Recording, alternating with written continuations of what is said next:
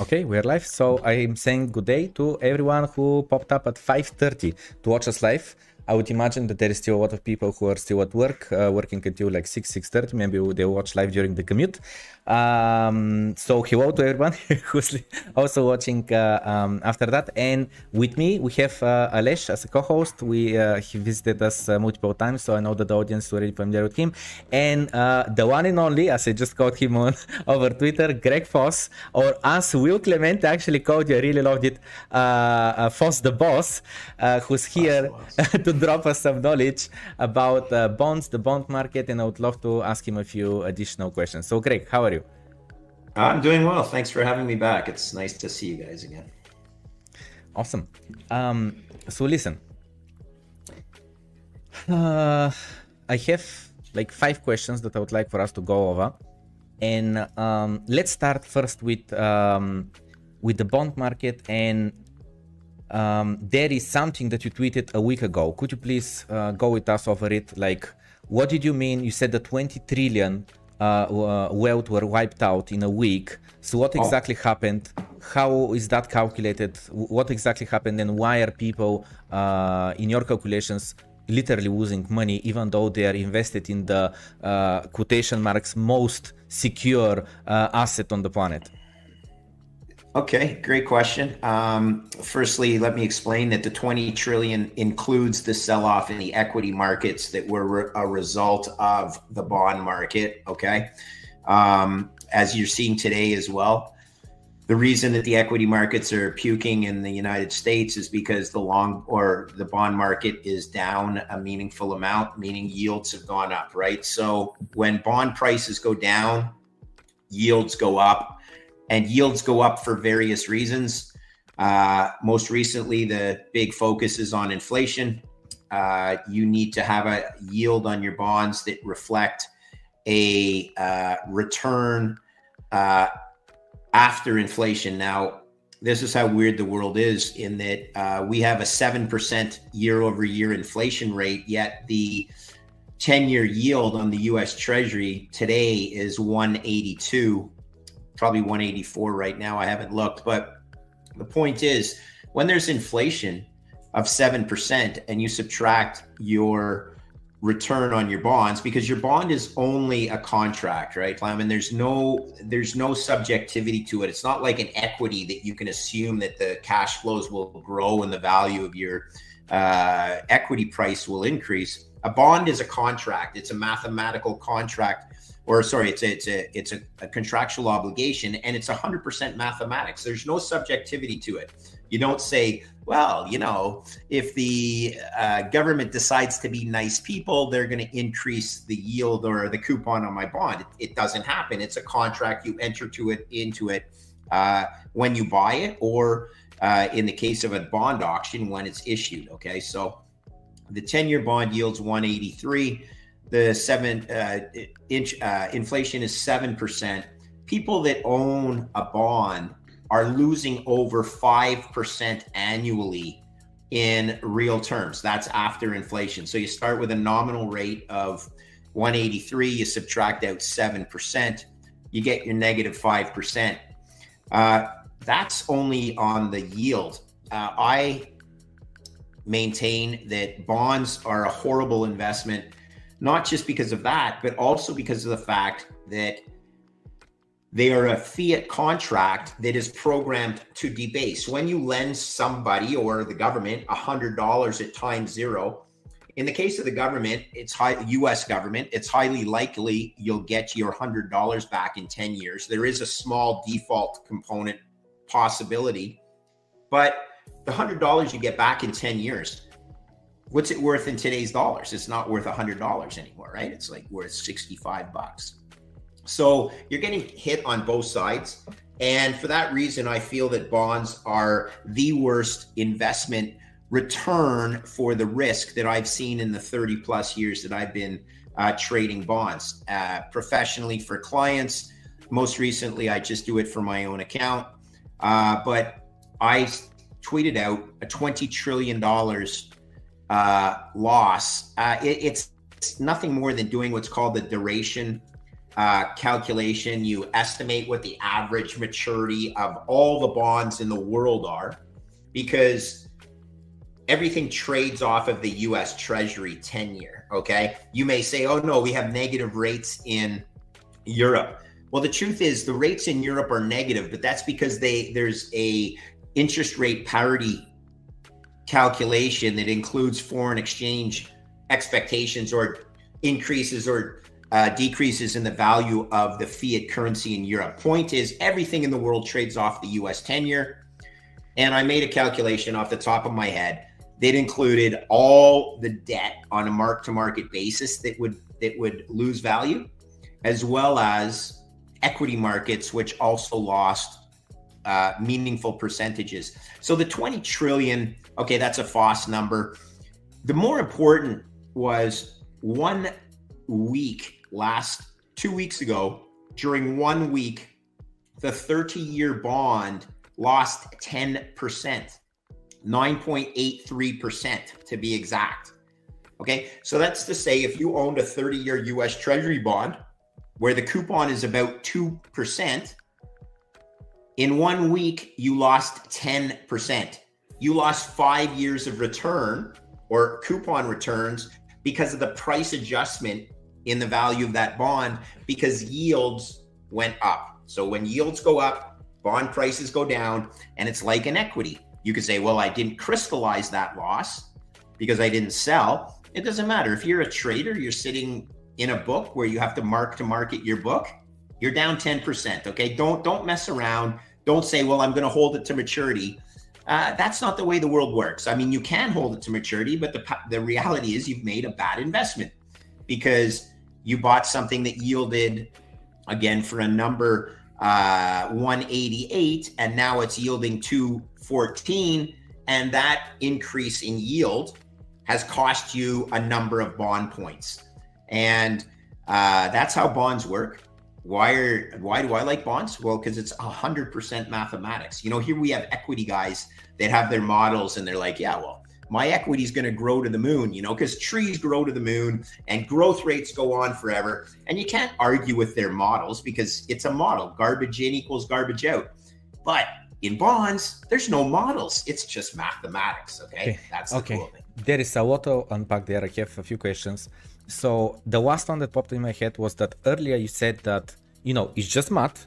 It's not yeah. like in equity where uh, you you can say, oh, you know, the company is gonna do well in one year, in two Correct, years, yeah. and it's gonna go yeah. up. Here it's just contractual obligation. That's it.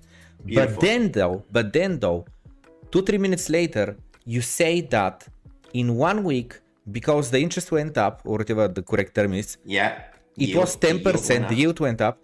It yeah. went 10% down and people lost five years of uh, um, how's it called again? Coupons. Five, yeah. coupons of coupons interest coupon. They lost okay. It, it, okay go ahead. So so my point the question is like this.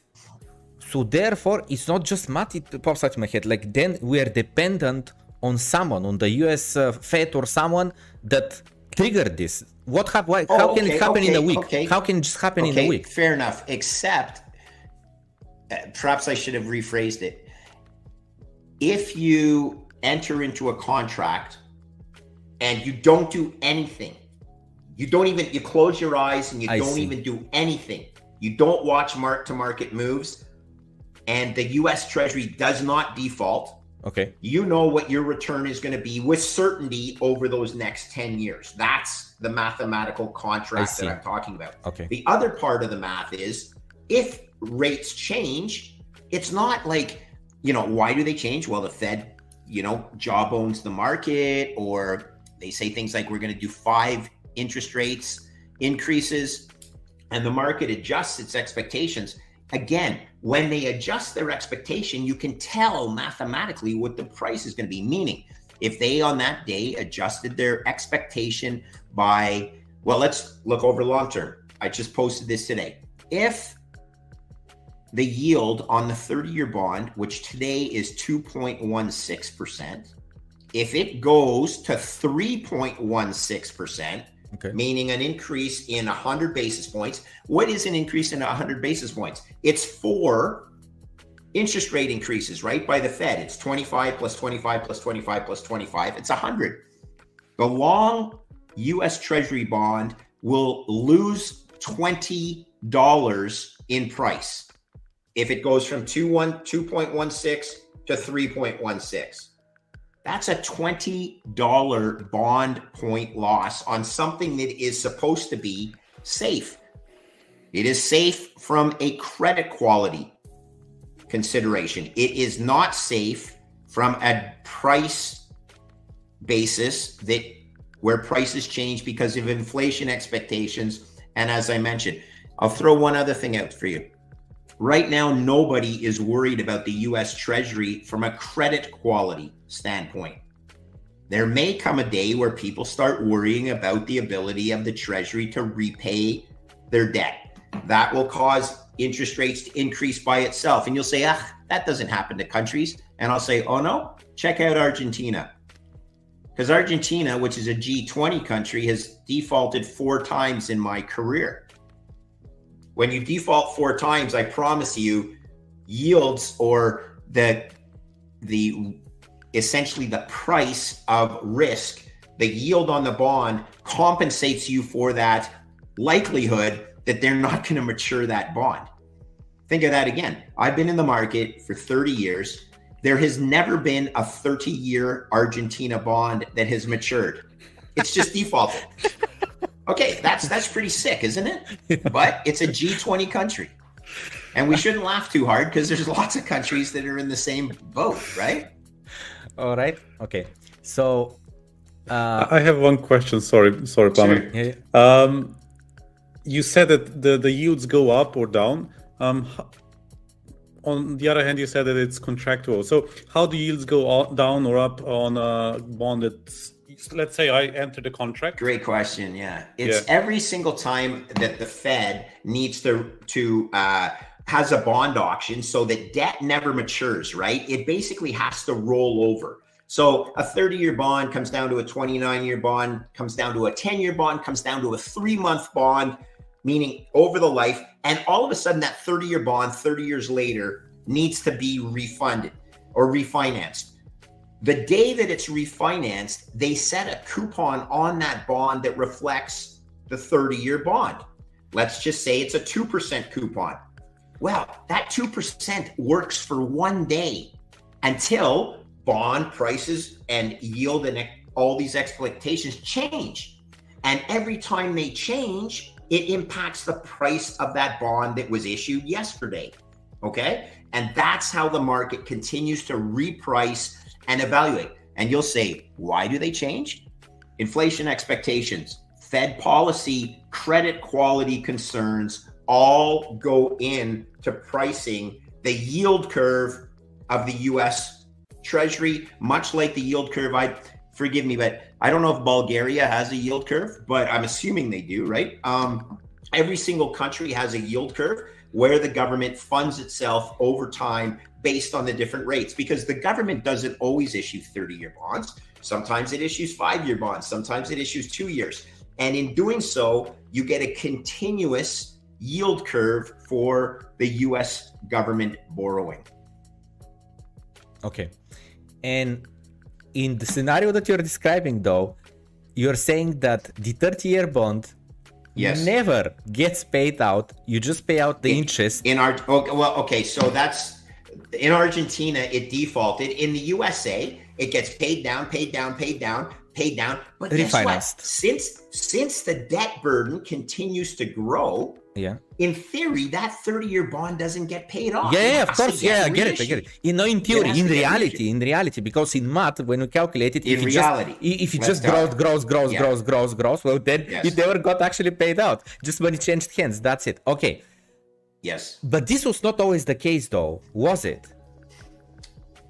It's been the case in my lifetime. I'm not sure if wow, you're talking really? about. No, no, I oh, just yeah. expected it. I don't know, like 20 years ago or 30 years ago, maybe at ah. some point, the, you know, the, the debt hit zero or something. Well, it's always gone this way. The debt has never. The only time that it would actually get paid off is if the debt burden contracts, right? Yeah, I get it. Yeah, that's my point. Because I've I've heard many times this phrase that U.S. used to be the biggest creditor nation and now it's the biggest debt nation or something like that. That's all true because we have a trade deficit, or the USA has a trade deficit as well as a fiscal deficit. So it's got what's called the twin deficits. After World War II, when the USA had a huge fiscal deficit, it had a trade surplus. Everybody in the world, it had a trade surplus. But when you have a twin deficit, you'll know from your economics that the only solution is continuously growing the debt burden because Americans are not savers. Americans are consumers. Japan is a nation of savers and it can become a creditor nation, but the United States is no longer a creditor nation. Okay. Okay. Uh, when I was uh, thinking about bonds, and uh, I don't know how many years ago it was, like 20, 30 years ago, whatever, or during the 70s, so that's 50 years ago, when the uh, inflation was lower the percent, uh, the CPI inflation was lower than the uh, coupon or what's the yield? The yield. Okay, good. Yield. Yeah, yeah, that's correct. Yeah. That's why bond. Sh- why was it? Because you have a nominal return that once you subtract out inflation, you should still have a real return that's positive, right? Yes. Who yes. lends money to lose money? Absolutely. With certainty like, after inflation? Sense. Yes, yes, yes. Okay, so that so in the 1970s me, that was the case. Correct. So this to me sounds like you know the perfect thing that what you want to have. Like if you're a saver, you, you instead of risking money in starting your own business or in someone else's business, you just put money aside, put them in a bond. It beats inflation. Not only that you're saving the money for later without losing any purchasing power, but Right. also you get some uh, interest on it. Sounds perfect to me. Except that the fiat currency loses value too. Okay. So remember, you invested a hundred dollars from 30 years ago. You get your hundred dollars back in 30 years, but that hundred dollars is nowhere near as valuable as the hundred dollars. Yes, there. yes. So you may say, okay, that coupon compensates you for it. Yes. yes. Guess what the yield was on the US 10 year when I started trading bonds in 1986? Uh, ten percent. Yeah, well, not bad. It's 14. Okay. Okay. So it's gone from 14 down to under 1%. When COVID hit, I think it hit 60 basis points or 0.6% in its low. Okay. So when when interest rates are falling, bond prices are going up. Everyone's like, I'm making so much money from bonds. All right. That's only math. You're not really making money. You're pulling forward the coupons. But the point is, you had a 14% coupon where it beat inflation. And yeah, I could have been a rock star. Hey, give me a hundred billion dollars 30 or 25 years ago when I started 30 years ago, and I'll put it at 14% contractually. I know what I'm going to make from the US Treasury. Should I have done that? Darn right, I should have. But now it's at 1.78 or now 183 this morning. Now for the next 30 years, you're going to get 2%. The 10 years at 183, the 30 years at 216, you're going to get 2%, not 14%. Subtract out inflation and understand that you get your $100 back, again, with high likelihood, but not certainty. But that $100 is worth a pittance compared to the $100 you gave the government at time zero. Okay, so here comes then the obvious question to me. Who is so insane to buy this crap? And why does he like losing money? Yes, great question. Unfortunately, a lot of it is pension funds who are acting on behalf of the civilization or public service employees because those investment mandates of those pension funds are required to own a certain portion of their asset mix in bonds. By law. Say that again? By law, meaning by the government law. That, you know, is a law, law. It's know? not the government, Okay. not the government. It's the investment policy committee of that pension fund. I see. Okay. So, but over time, right, these regulations or policy uh, considerations were written sometimes as long as 30 years ago when it made sense to own the bond when it was 14%. But now at 2%, should you adjust your investment policy guidelines? You should. I think you should. Doesn't happen overnight. It takes time. A lot of these people that are still on the investment policy uh, committees are stupid people like Charlie Munger, right? Who's over time this will solve itself. Charlie Munger won't be on these investment policy committees for that much longer, right?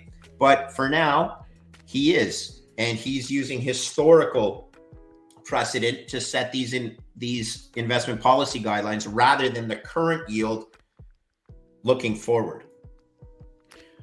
But I also think that the bonds are sort of a better option than keeping a cash reserve, right? So it's not an active investment; it's more of a protective investment. So it's like yes, okay, except keeping... when that protective investment loses twenty bond points versus your cash, which does not lose twenty bond points because it's a very short duration instrument versus a bond, which is a much longer duration instrument. Yeah, I agree. Okay, so there is these buyers that are mandated to do it. They must buy. Do you think that there will be uh, a comma point, and when do you think it's gonna happen? When uh, you know, like there is this expression, the knife hits the bone, and they're like, okay, this is just like it doesn't work. We must like they, they're forced to do it. They're forced to change their policy. So I agree. Um, it, there's the expression right, also, right? Slowly, then suddenly. Um, and as soon as one big pension fund does it, the other guys are watching. And in Canada, let's say we have a huge pension fund called the Ontario Teachers Pension Plan. And I'm certain that the other pension plans in Canada watch what Ontario Teachers does. And if Ontario Teacher says, you know what, I'm going to move some of my bond allocation into da, da, da, Bitcoin because Bitcoin's far better risk adjusted return than a bond. Where should your new allocation to Bitcoin come from? My opinion, it comes out of your bond silo, out of the portion of your investment mix that is in bonds. As soon as one big pension fund does it, it shakes the foundations. And where have I seen this before? Well, I started trading high yield bonds in Canada when there was no high yield market per se. The US had a 20 year head start in high yield bonds. And slowly but surely, we educated the high yield or the, the buyers in Canada that it made sense to allocate a certain portion of their portfolio to high yield bonds. Why? Because you could actually reduce the risk of your entire portfolio and maintain the same level of return or alternatively, what you could do is for the same level of risk, you increase your return. It's exactly what investment policy committees look for. So, 25 years ago, I had one account in Canada and the rest of my accounts were in the USA. Now, there is very few, there are very few pension funds and large asset managers that do not have a silo for high yield bonds. Is the same thing going to happen for Bitcoin? I'm highly confident it will. And it takes time and it takes one big fund to move in that direction. And then, like right now, right now, we have Fidelity doing some amazing stuff, publishing stuff like there will be countries that adopt Bitcoin. Damn, it's not like Greg Foss is saying this. It's like Fidelity, for God's sakes. Okay, and and so it's it's like it's real. And I promise you that it reverberates across the pension uh, management community. I laughed out because he said it's not Greg Foss saying it's Fidelity, and literally I covered the, the uh, report from Fidelity. So I read it, I highlighted the most important okay. things, and I read it uh, translated in Bulgarian during one of my uh, weekly streams, and I was okay. saying exactly the same thing. It's not Plamen the Bulgarian, it's Fidelity that manages 4.2 yes. trillion. Yes. So it's a completely yes. different thing when they say uh-huh. it and when I'm thinking it and saying it. So that's actually uh-huh. one of the things that uh, I wanted to uh, bring to our conversation. So to me, the key takeaways from their report was that uh, they said uh, uh, because of the crackdown in China on miners, uh, and all the uh, miners uh, being removed from China, now one of uh-huh. the biggest risks for Bitcoin is removed, which was that oh. which was that maybe China government could crack uh, uh, knock on the doors of all the miners, yes. Uh, uh, yes. storm in with the guns and say now you're gonna mine how we tell you with getting the transactions that we tell you and just doing a 51% uh, attack. And now that risk is removed because there is zero uh, hash power in China. Now I not zero, right? It's it's less, but okay, uh, okay, yeah. There's still hash power there, but so sorry to interrupt. Yes, absolutely true. The flip side of that is this is a gift for the West that China kicked out all these miners. The United States should be sitting back, and Canada and uh, Western European uh, countries should be like, oh my God, we are so lucky that the communists once again did a stupid thing. And its history is full of examples of where the Chinese uh, and then the communists do things that are not economically uh, sound, but they do it in order to protect their uh, elite and their power, right? You know the story about in the 1500s, the Chinese merchant fleet was one of the most powerful in the world in terms of trade routes because they had the world's best charts, right? Their navigational charts and their ways of uh, uh, ensuring that the boats arrived at the proper spot were second to none.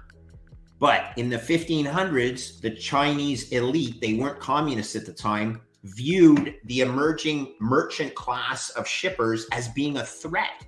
So, guess what they did? They took all the charts and burned them and all of a sudden, the British took over from the Chinese as the most powerful merchant uh, fleet in the world.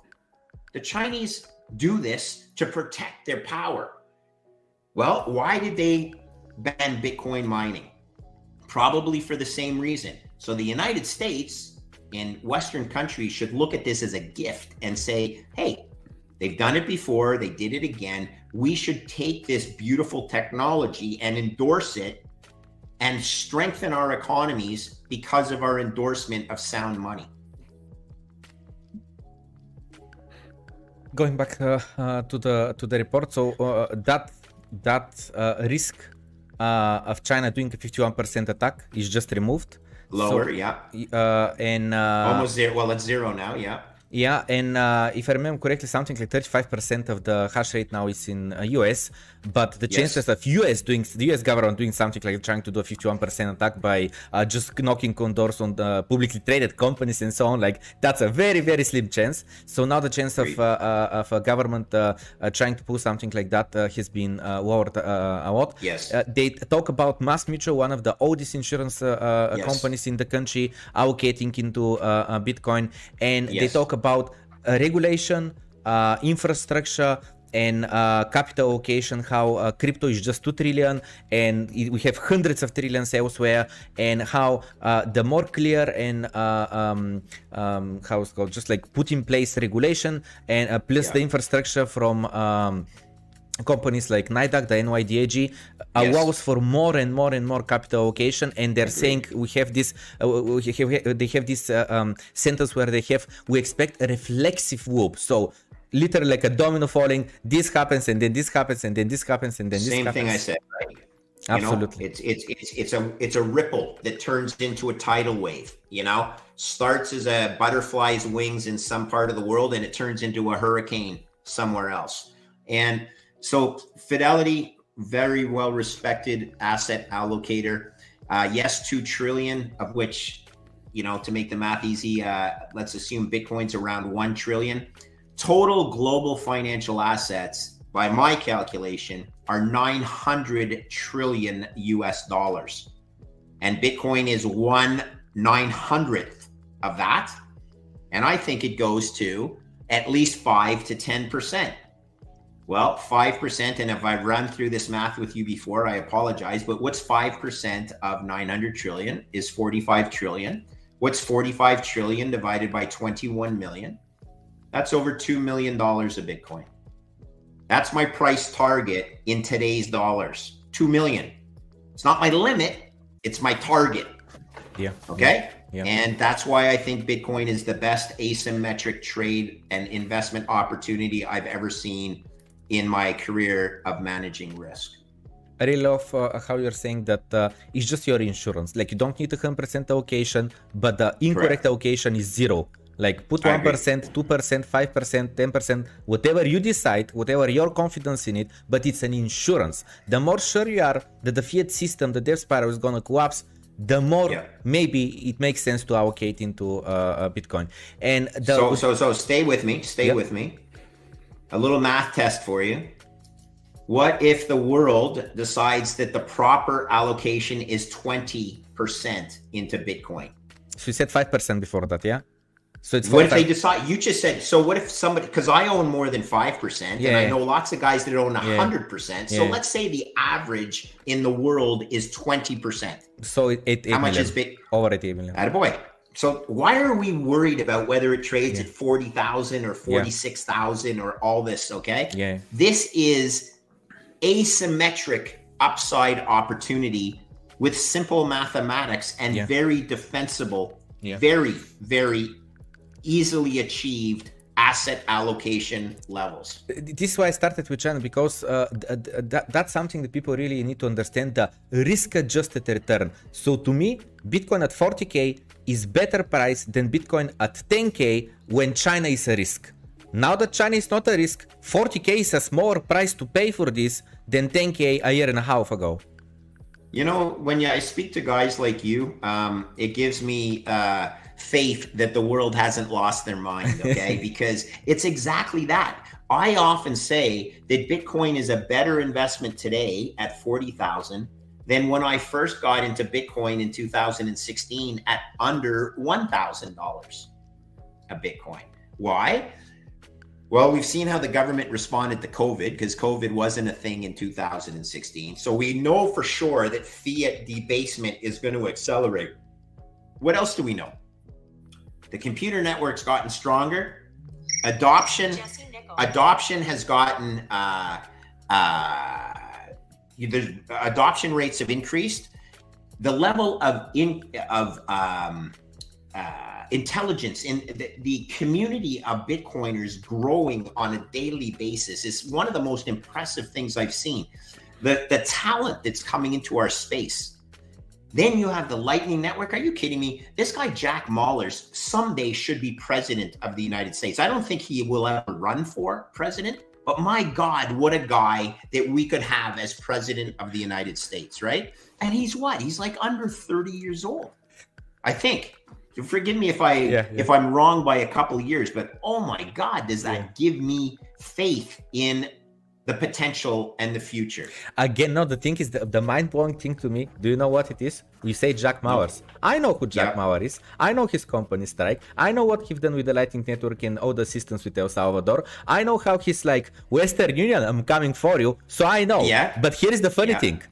A year and a half ago, I don't know who's Jack Mallers. You know, I never heard of him, right? My point is, things yeah. happen so fast. He popped up out yeah. of nowhere with his company, and he was just yeah. like, "I'm gonna focus on this. I'm gonna work hard. I'm gonna do it." Like, holy moly, how fast things happen! No, I agree. Yeah. Yeah, well, I agree. And look, it's uh, you know, it's happening in different languages, and I love the fact that uh, I'll tell you something funny. When I talk to uh, Europeans and uh, you know, particularly, I'm hopefully I don't offend you, like Eastern Europeans or people like, you know, Russians and and and Slovaks and and Croatians.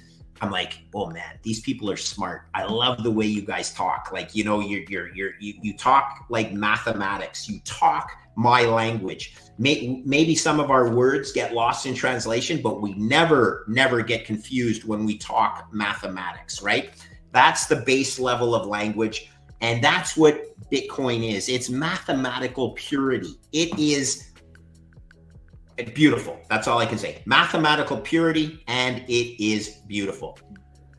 So going back to the report, the thing that the, the, the highlight that to me like the biggest sentence there is the day said what Satoshi Nakamoto has written 13 years ago. Satoshi Nakamoto yes. 13 years ago has written, it might be a good idea to buy some just in case it catches exactly. up. And in the report, yeah. they're saying that even countries that are not believers in Bitcoin, they don't think it's a good investment uh, uh, opportunity, they would still should be doing an allocation just in case Correct. that adoption continues and so on. Correct. So a small price to pay now, let's say, I don't know, half a billion for 10,000 uh, Bitcoin would be worth it because when Bitcoin hits uh, 2 million, it's gonna uh, they will have to uh, uh spend uh, 20 billion to uh, make the same allocation. Same thing. Same thing that we're saying for individuals applies to a large asset allocator like Fidelity or other large trillion dollar money managers around the world. Yes, exactly the same principle,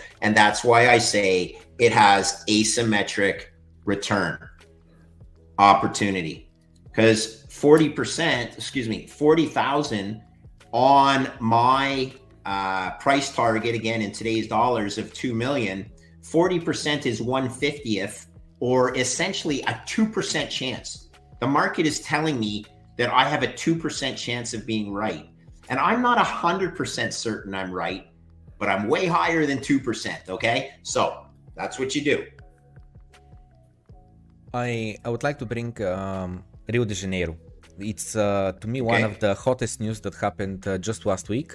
They said yes. that they will allocate one percent of their treasury on Bitcoin, and also not only that they will accept Bitcoin for paying taxes, but also they'll give you ten percent discount. So yes, they want yes. you to spend your Bitcoin and give it to them. What's your take on that? I love it. I mean, it's a smart move if I was a Brazilian, uh, would I pay my taxes in Bitcoin for a 10% discount? I would, I would, and then I'd re- immediately pay, uh, uh, use my fiat to buy the buy the Bitcoin and replace the, uh, you know, uh, replace the Bitcoin that I had spent. But absolutely, would I pay on a payment rail that offers me a ten percent discount? Damn, absolutely. Listen, That's uh, listen. Simple. Here's an idea for you, by the way. Yeah. Go and open a company in in uh, Brazil that does that for citizens that don't know how to replace the Bitcoin and and just say, hey, you're getting 10% back from the government, so I'm going to charge you two and a half percent to do it for you. So you're making seven and a half percent, and I'm making two and a half percent. Are we in business together? Bing, bing, bing, bing, bing, bing. Business, business, business, business. I Absolutely. like the way you think. Absolutely, yeah. You, you solve a problem, you save people money. Everyone would take that deal. Correct. Correct. Okay, so um, Alesh, do you wanna? Uh, yeah, I have. A, I have a question. Um, yeah, going yes, back to bonds and Bitcoin and uh-huh. more more short term correlation. So um, everyone is saying that bonds are a leading indicator for stocks. Um, so sort of. Here's here's here's the the most important thing. Credit bonds are a leading indication for stocks meaning high yield bonds, when you have concerns over the cash flows of a company. Well, given that a bond is a subordinate claim, and these guys the, who have priority of claim are concerned, what should these guys do down here? Listen to these guys because they're generally smarter. Now, treasury bonds, there's a short term correlation. Very simply, why? If yields go up, it makes treasury bonds relative to equities more attractive than they were yesterday, right? So, in theory, yields have gone up, the price of the bond has gone down. Equities have to fall to maintain their discount rate with bonds. Yes, that is, but that's not like they're smarter. That's just mathematics. It's my opinion, though, that the credit guys are smarter than the equity guys. Okay. I've seen it many, many times in my career where the equity clowns have no idea what's going on in a company. And the credit guys are like, this company is in trouble. And so, where did we see it most recently or most severely? You know, the Lehman Brothers and the Bear Stearns of the world, where it was the credit guys that basically said, this company is toast. And the equity guys were like, no, it can't be toast. Come on, it's got to be cheap because the price has fallen from 100 bucks a share to 50.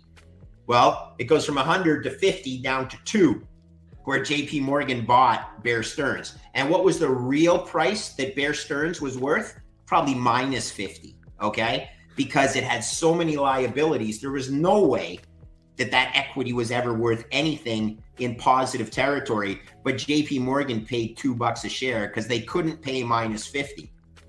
You know what I'm saying? So JP Morgan combined the two, smoothed out the credit quality, uh, efficiencies of operation, all that stuff. Uh, Lehman Brothers wasn't so lucky, right? Lehman Brothers did get zero on the equity side. And who was the canary in the coal mine?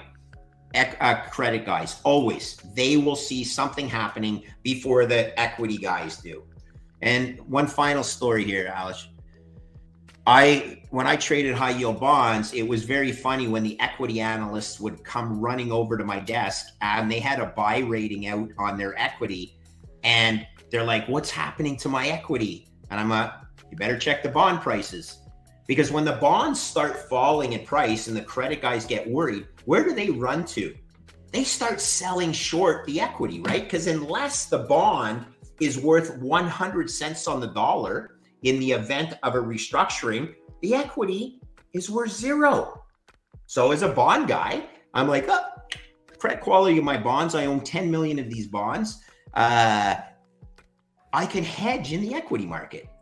All of a sudden, the equity starts getting destroyed and you know the equity analyst runs over oh my god i had no idea this was even a high yield company let alone that the bonds were in trouble right they never know they never ever know um really interesting yeah and would you say like because there's definitely correlation between the equities and bitcoin and then there is correlation yeah. some level of cor- correlation between bonds and stocks or equities yes absolutely so then ultimately how do i draw the yeah the correlation between equities excuse me between bitcoin and equities is probably yeah. where you're going okay yeah. look first of all bitcoin is 13 years old only it's my assertion hey, sorry, or i ascertain sorry, greg, greg he, he, yes. he, this is very interesting thing though because you said it's 13 years old and just recently there was a study that apparently 24% whatever it was of us citizens own crypto while 46% or something like that own stocks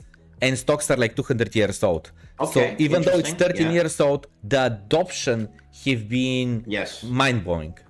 Okay so the adoption as we mentioned so but here getting back to a correlation in the short term there's no question that bitcoin is viewed as a risk on a risk off asset meaning if equities are selling down bitcoin is correlated Bitcoin price goes down. That's historically. But here is what I believe Bitcoin is a perfect asset because it's actually a long volatility asset. What does long volatility mean?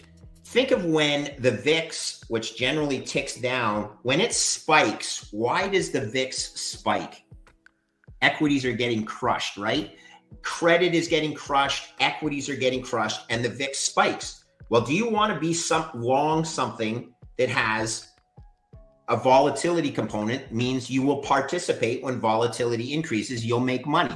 Of course you do. Bitcoin is a short credit instrument in my opinion.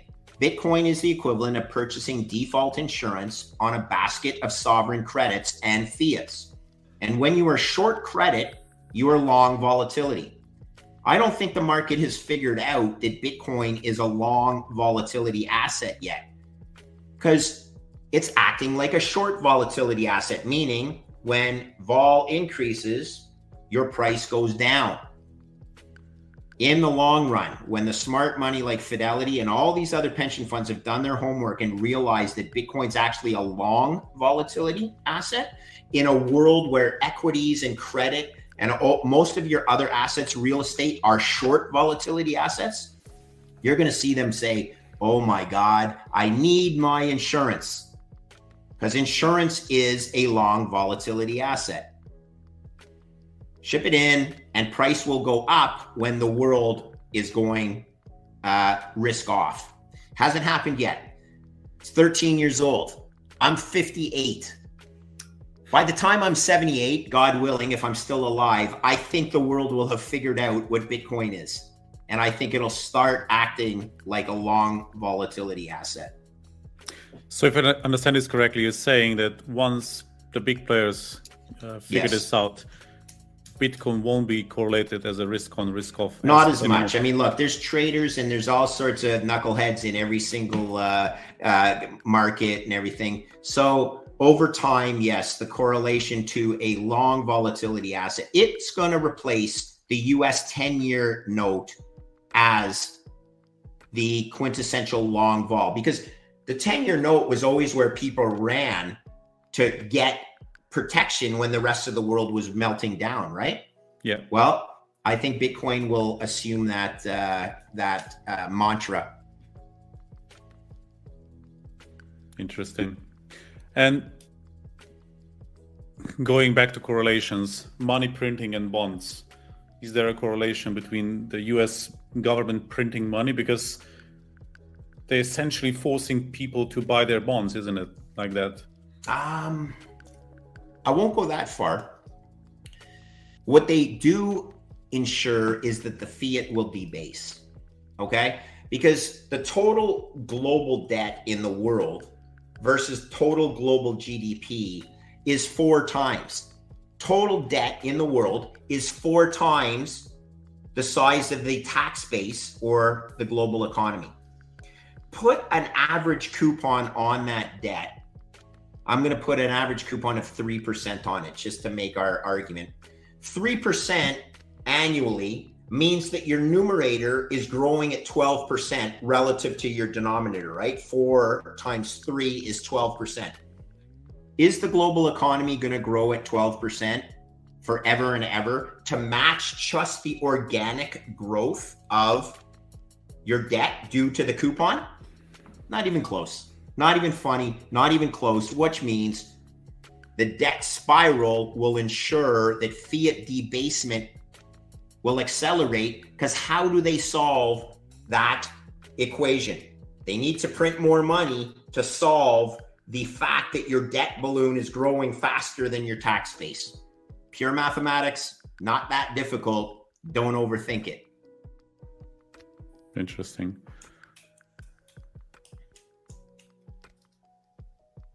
You're saying that Canada is going to be the first G7 nation that is going to default. I don't want it to be, guys. And gosh, if we can get Bitcoin uh, in our treasury and we can get a, uh, a minister like Pierre Poilievre. I'm not see, sure if you guys have seen him, but of course, beautiful speech in the House of Parliament in Canada about sound money principles.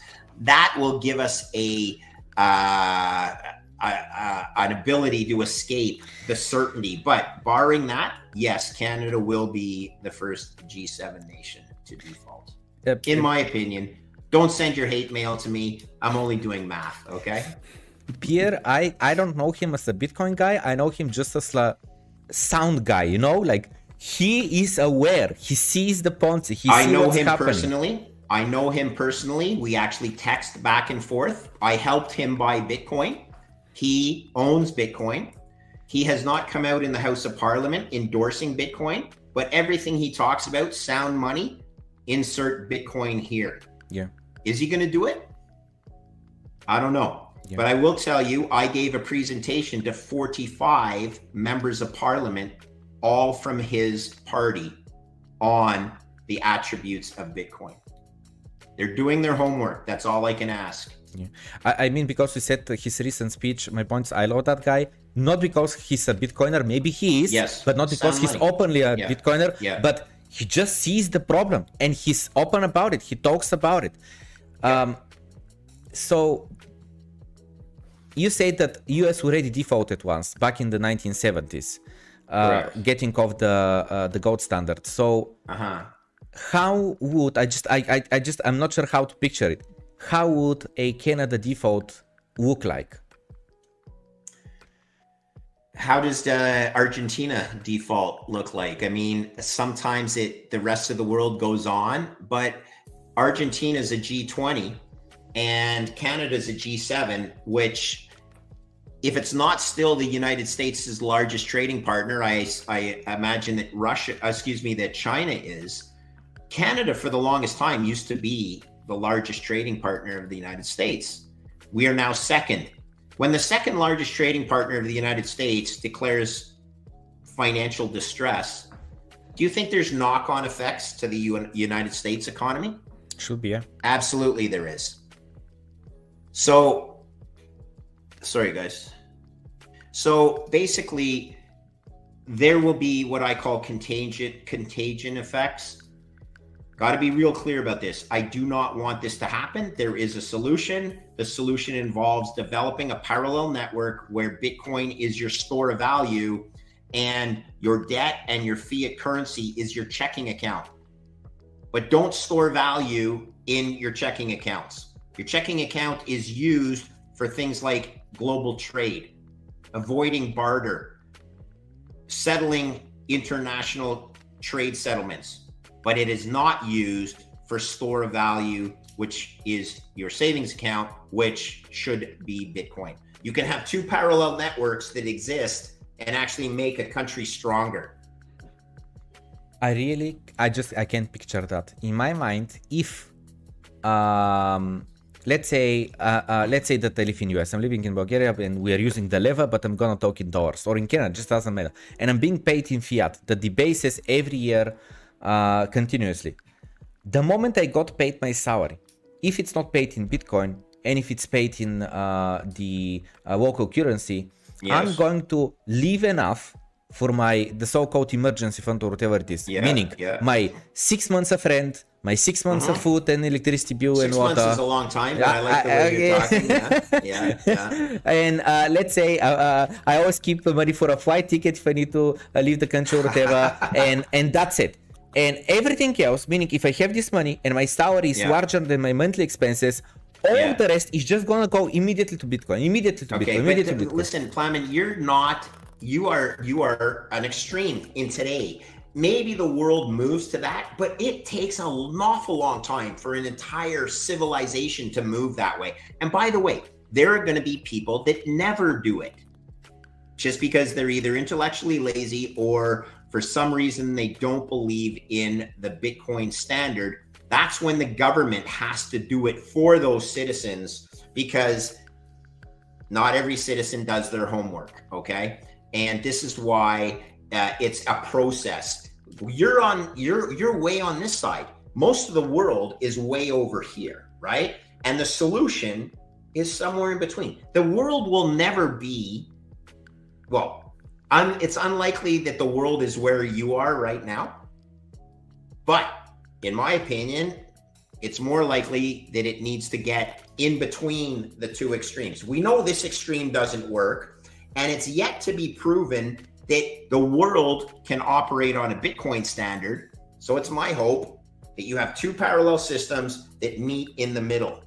I met like way in the future, let's say, which not that way, but let's say 10, 30 years, if we get on a Bitcoin standard, I just cannot imagine the role of fiat money. You're saying it's your checking account, in your savings account. I get mm-hmm. it. But my point is that if I just keep enough money for the next six months in fiat, the rest is in Bitcoin, and let's say they're debasing me, uh, I'm mm-hmm. immune to the debasement because I have only six months of money there. But yeah. if inflation gets so high that I'm mm-hmm. getting even for a year, I was the six months uh, of savings and give, become three months. Then you know what? I'm just gonna shorten that period of six months down to a month or down to two months in order to be mm-hmm. better protected from the fiat debasement. I'm gonna ask a question on a different. I, I hear what you're saying and I like what you're saying. How many hours have you studied Bitcoin? Have you studied Bitcoin for more than a thousand? Yes, you yes, have, yes, right? Yes. Do you think anybody in the world on average is going to study Bitcoin for over a thousand hours on average? No. Not even close. No. Okay. Which means they will still be stuck on fiat. And you can't force somebody to get off of your government currency. Okay, it, maybe you can in China, but as far as I'm concerned, uh, the United States and Canada will will not force people to get off of your uh, uh, currency that you've issued, right? Full with the full faith and trust of that government. So you might manage your life that way, but on a weighted average basis, not okay. everybody will. Is that fair? Okay, I get it. I get and, it. And, and how about this? Maybe in 150 years, you're going to be right.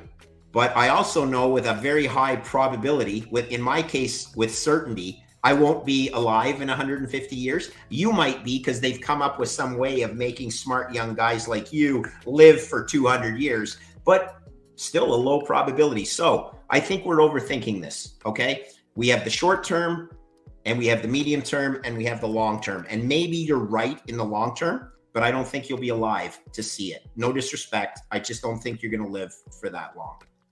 Okay. Ellis?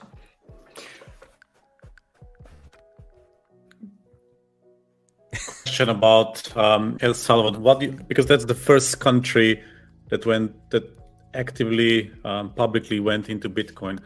How do you think that will realize for that com- country in five years or ten years? Like, what do you think are the implications? Like positive, negative, like any, like just your opinion.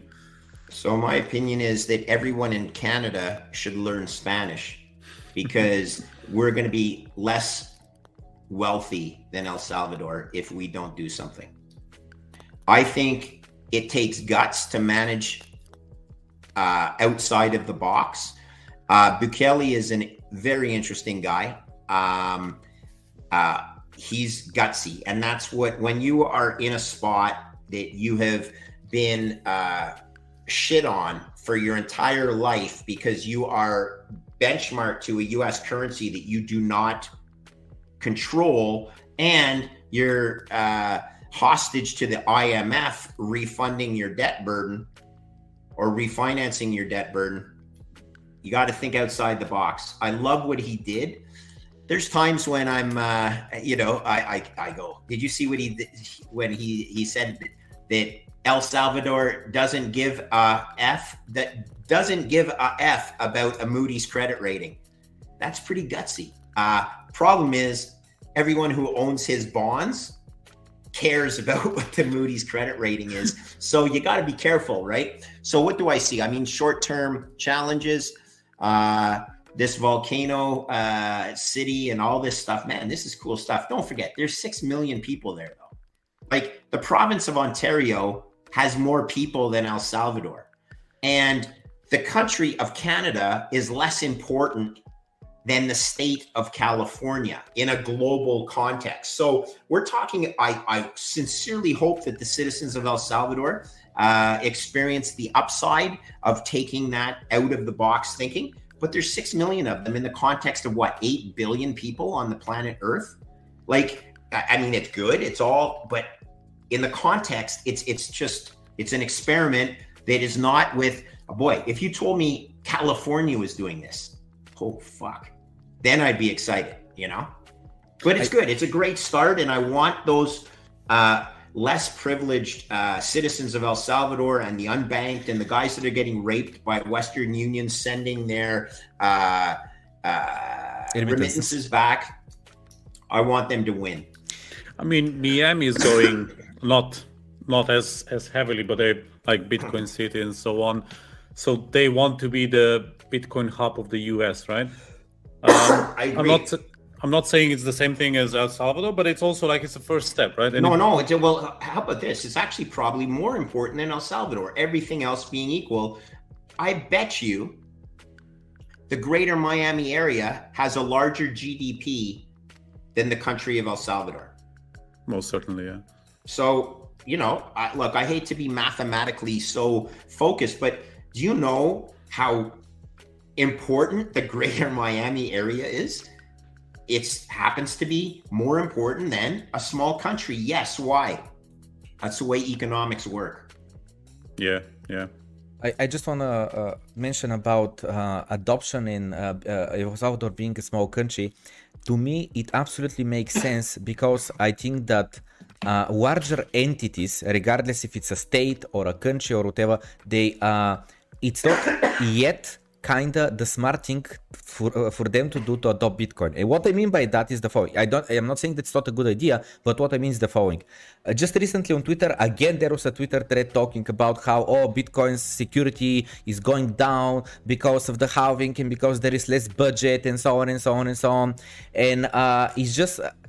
to me, it's only people who haven't studied enough the uh, the topic think so. But but uh, thinking long term, I, f- I feel like the, the, the defense budget is related to how many enemies do you have? How many people do, uh, that want to attack you do you have? Because if you have no enemies you you might go by with a minimal uh, defense budget. And what i mean just a second what i mean by that is the following. If us tomorrow announces Bitcoin legal tender in, in uh, US. Not only that, we paid for all uh, the uh, miners in US uh, to mine for us, and now we have I don't know, let's say 500,000 Bitcoin. If this happens, China is gonna go maybe against Bitcoin. Russia is gonna go maybe against Bitcoin because there is other uh, uh, uh, uh, games at play. So my point is, if a small country starts that no one cares about, okay. and then an island country starts, and then another, and then another, and then another, by the time there are 30 small countries, a larger one can afford to do it because if someone goes against Bitcoin, it's not Russia against uh, US, it's not China against US, it's Russia against US plus yeah, these yeah. 30, 40, 50 smaller countries. Right. I agree with what you're saying, but game theory, uh, how about this? If Russia adopts Bitcoin as a payment for their natural resource energy, yeah, thereby essentially replacing the petrodollar, yeah, and thereby replacing the US Treasury bonds as global reserve asset just in their treasury. Okay. Uh, do you think other countries might do the same? I think they would. And do you think at that point, the United States may say, damn it, we've always competed with Russia on a dollar or a petrodollar basis. Now we're going to compete with them on a Bitcoin basis. And by the way, the US still has a lot more money than Russia. So the smart time for them to do it was yesterday. As they say, there's a Chinese proverb the best time to plant a tree was 20 years ago.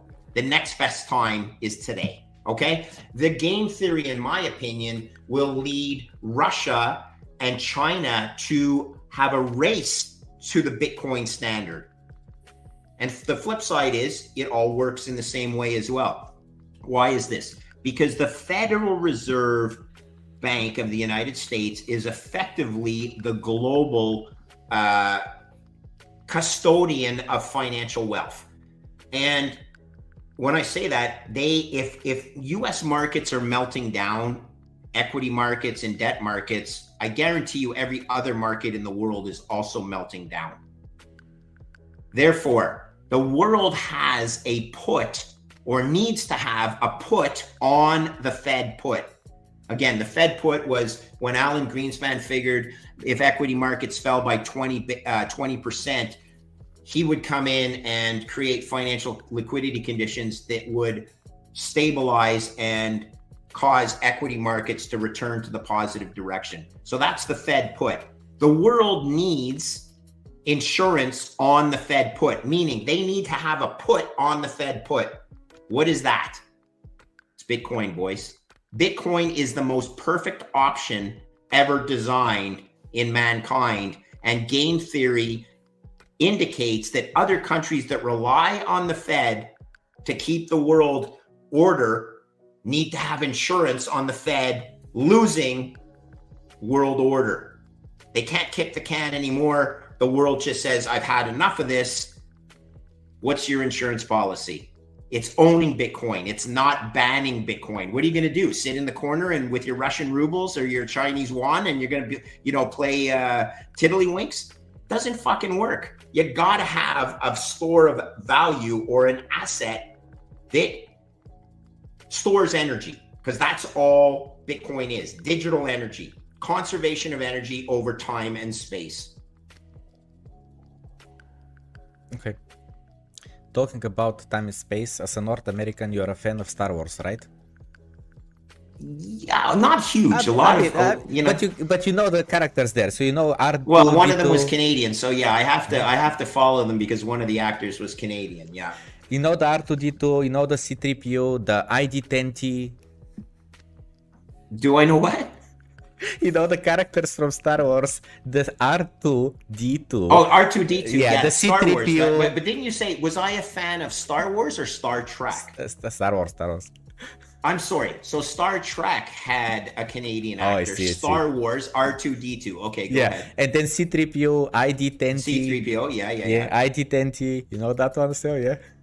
I don't I don't know that one. I who? ID ID 10T. That, that's the joke on Twitter about Hanke. Uh, oh. The, the, oh, the ID 10T. Wasn't he spelling out? Wasn't he spelling out idiot? Yeah, of course, yes. Idiot. yeah. Okay. Okay. So that's ID 10T. ID, yeah. That's that's the same thing. Oh, yeah. I, okay. I don't know who ID 10T is, but that's very funny. It's a joke. It sounds like a, like a, like a like a robot from uh, Star Wars, but actually not. Okay. okay. anyway, so listen. Last time when we uh, when we talked, we uh, I think we mentioned uh, Peter Schiff. Uh, we definitely mentioned uh, Warren Buffett, but we didn't mention uh, Hanke. So he's been attacking Bitcoin, talking nonsense about Bitcoin for yeah. God knows how much time, and then he talks, "Oh, what you're gonna build uh, Bitcoin miners on top of inactive volcano?" And then yeah. like, like can literally space to ask himself, like, "Are you kidding me? If they want to build a city beneath an active volcano at any moment that can just erupt? Like what?" Anyway, yeah. then he starts explaining about how the country, yes, they are bringing electricity from outside, 22% or whatever it was, but this is about to change. What are the plans and so on? So.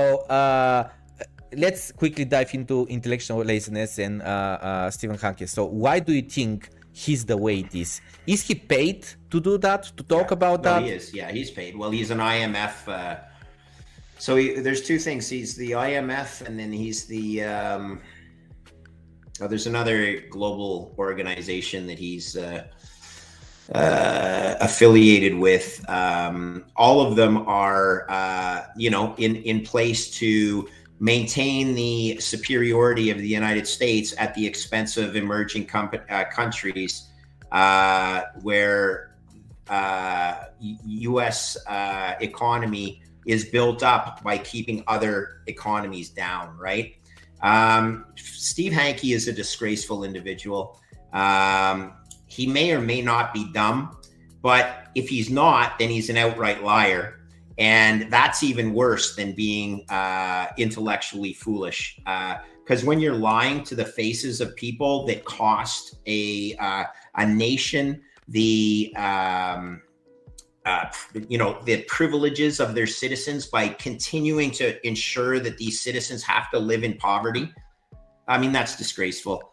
Um, I have a huge problem with Mr. Hanke. Uh, I think he is uh, dishonest uh, because I don't, I can't possibly believe that an endowed professor is that foolish. But if he is, then you should take your Johns Hopkins degree. Uh, Preston Pysh is a John Hopkins uh, graduate. I would uh, say, Preston, that John Hopkins degree that you have, where Steve Hanke is employed, uh, is losing value by the day because you have a, a professor that's that uh, uh, intellectually uh, foolish. Um, I brought the topic because of uh, uh, just recently um, we had this discussion on, on, the topic of you know the way he talks about Bitcoin that it's a Ponzi that fundamentally it has zero value yada yada yada. Right. And right. when when when I said that he's wrong in my opinion and uh, for whatever reason he says the things uh, that he says but i can think for myself i can you know do the math draw the line for myself and uh, to me all the you know like uh, uh, keynesian economics and so on all of this is bullshit. So all of these big names uh, uh, um, people who people are supposed to trust because you know they're professors of economics or they're uh, uh, they're being yeah. called on different uh, uh, conferences. We just had a, a, conference here in Bulgaria, online conference, and Hanke was a guest of honor, and he talked about Bitcoin. He, he said his things about Bitcoin, and then I commented on it. And one of the people f- from the audience said, "Well, listen, bro." when you uh, become a professor what yeah. announced and you're being called to these conferences and you are uh, an advisor to uh, I don't know what he said, like to the president or something, and you are one of these 25 most influential people in the uh, um, economics, then you know I'll, I'll, care about your opinion until until yeah. that moment. I'm gonna care yeah. about Steve Hanke's opinion. And I said that it's fine to listen to different opinions, but at the, at the end of the day, you must decide for yourself who's right, who's wrong, and not just believe people's credentials. And then, sadly, I'm not gonna be able to pull it out right now, but there is this video, like by the quality of it, it looks like back from the 90s, and it's a professor in the US who teaches students, and he explains about another professor from back in the 70s, 80s, or whatever, that oh, he was that he yeah, was yeah, saying yeah. Uh, uh, that he uh, he was talking about uh, um, the the human mind is just uh, uh, almost incapable of comprehending exponential growth and, and, the need of energy and so on. And he talks about uh, how there is this professor that said that uh, the only limit to energy in uh, the, the, on the planet is the sun. And if by any chance that energy is not enough, we're just gonna find a way. Uh, there is other suns uh, elsewhere. And then the professor says he's right. There are other suns elsewhere. But should we uh, base uh, uh, uh, public policies on the assumptions that if we ever need another sun, we're gonna go find it and hover it back into the solar system? And and he says, and the people laugh, and he says, don't laugh. This people, this person have been advisory on the highest level for decades. Yeah. And he's yeah. thinking like, if we need another sun, we're gonna find a way to, to get it here. Like, what is this craziness of these people with the highest but you know, here's the good thing here's the good thing there's there's social media platforms that allow because before everyone was uh, reading the same newspaper right there wasn't other social media platforms that allowed for discord uh, uh from uh, various viewpoints and so that's why freedom of speech in the usa endorses uh, twitter and the likes where uh, a guy like you and i can actually get an audience. And look, they can listen to us if they want. Do I believe what I am saying is the truth? Absolutely. I am not lying to anybody. Does it ensure that I am right? No. It just means that what I'm telling is the truth. And I'm telling it to the best of my ability to other people based on my experience. The funny thing, you could have gone back to that guy and said, Steve Hanke has sat in an endowed chair his entire life. When has he actually contributed any economic value by risking his own capital to the system versus sitting in a chair and writing theoretical papers about what should happen versus actually trading real risk? When the day comes that Mr. Hanke has actually managed money on behalf of unit holders and it has a track record showing a track record that would exceed that of Stanley Druckenmiller or all these other risk managers that have exceptionally good track records, I would suggest that Mr. Hanke is nothing but an armchair academic sitting in his cushy little uh, ivory tower in Johns Hopkins, protecting his security and you know taking talking uh, um, engagements pretending he's a top 25 in, uh, influential person. You're, you know, again, I bet you the guy that said that, I think he said, Hey, bro, um, I'd go back to him and say, Hey, bro, you're part of the problem. Okay. You're just a lap dog. You're nothing but a little lap dog. And, you know, maybe you guys get in a bigger, or maybe you just say, it's not worth my time. All we're doing here is trying to educate people. If they don't want to listen to us, that's fine. Mathematics is mathematics. You cannot argue with it. You can argue with the way I deliver. You can say that I'm ugly. You can say that I'm an idiot, but you can't argue with mathematics. Okay? Full stop. Mathematics always wins. All right, amazing. Alex, do you have any last question as we uh, already run a bit over our time? Um, I think I asked all, all the big questions for me. okay, amazing. Greg, thank you so, so, so much for taking the time to come yeah. our, on our show and uh, speak with us. We really appreciate Thanks for you. What you guys, yeah, you guys are doing a great job. It's really great to meet you. And, uh, you know, let's just, let's try and meet in 20 years. Like I, I want to come back on your show before then, obviously, but uh, uh, this is a long play, right? This is not about what happens over the next three months this is not about uh, even three years. This is about 20 years. Okay. 20 years because I have three kids. And when they start needing to know this stuff, I better put in place, I better have put in place their insurance policy. Right? I have 30 years of experience trading risk. It didn't mean that I'm a superstar. All it meant is I have experience and I never blew up. I'm supposed to put in place insurance for my kids that may not know better. And we're going to try and do the same thing for your idiot friend who called Steve Hanke something really special. We'll put some insurance in place for him as well because he's too foolish to do it himself. Okay. So, you know, that's what the world does. Listen, this year, I will most probably during the summer visit Canada can I give you a bus? Maybe if you can take some time, yeah? I'd look forward to it. Okay, amazing. Thank you I'm so in Toronto. I'm in Toronto, but if you go to Montreal, I have some Irish pubs in Montreal that we could visit and have a beer if they're open. If they're open. Um, I, I've been uh, actually exactly to, to Toronto into the Niagara Falls uh, town. I have a okay. friend uh, uh, that lived there in uh, the Niagara Falls town, uh, but he just moved to the fake London, as I call it, because ah. the real London is in UK. Yeah. So yeah, I I live right between Toronto and Niagara Falls to be exact, and right between Toronto and London uh, is a little farther west, but that's a nice town as well. So yeah, let's uh, let's plan on getting together.